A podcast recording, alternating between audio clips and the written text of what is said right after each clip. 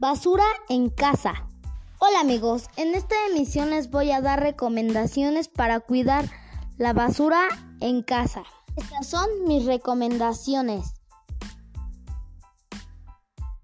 Reciclar la basura, reutilizar la basura, separar la basura, utilizar bolsas de tela y, hacer composta orgánica. Cada día generamos más basura, contribuyendo así a los que los residuos se convieran en un gran problema, pero algunas soluciones están en nuestras manos.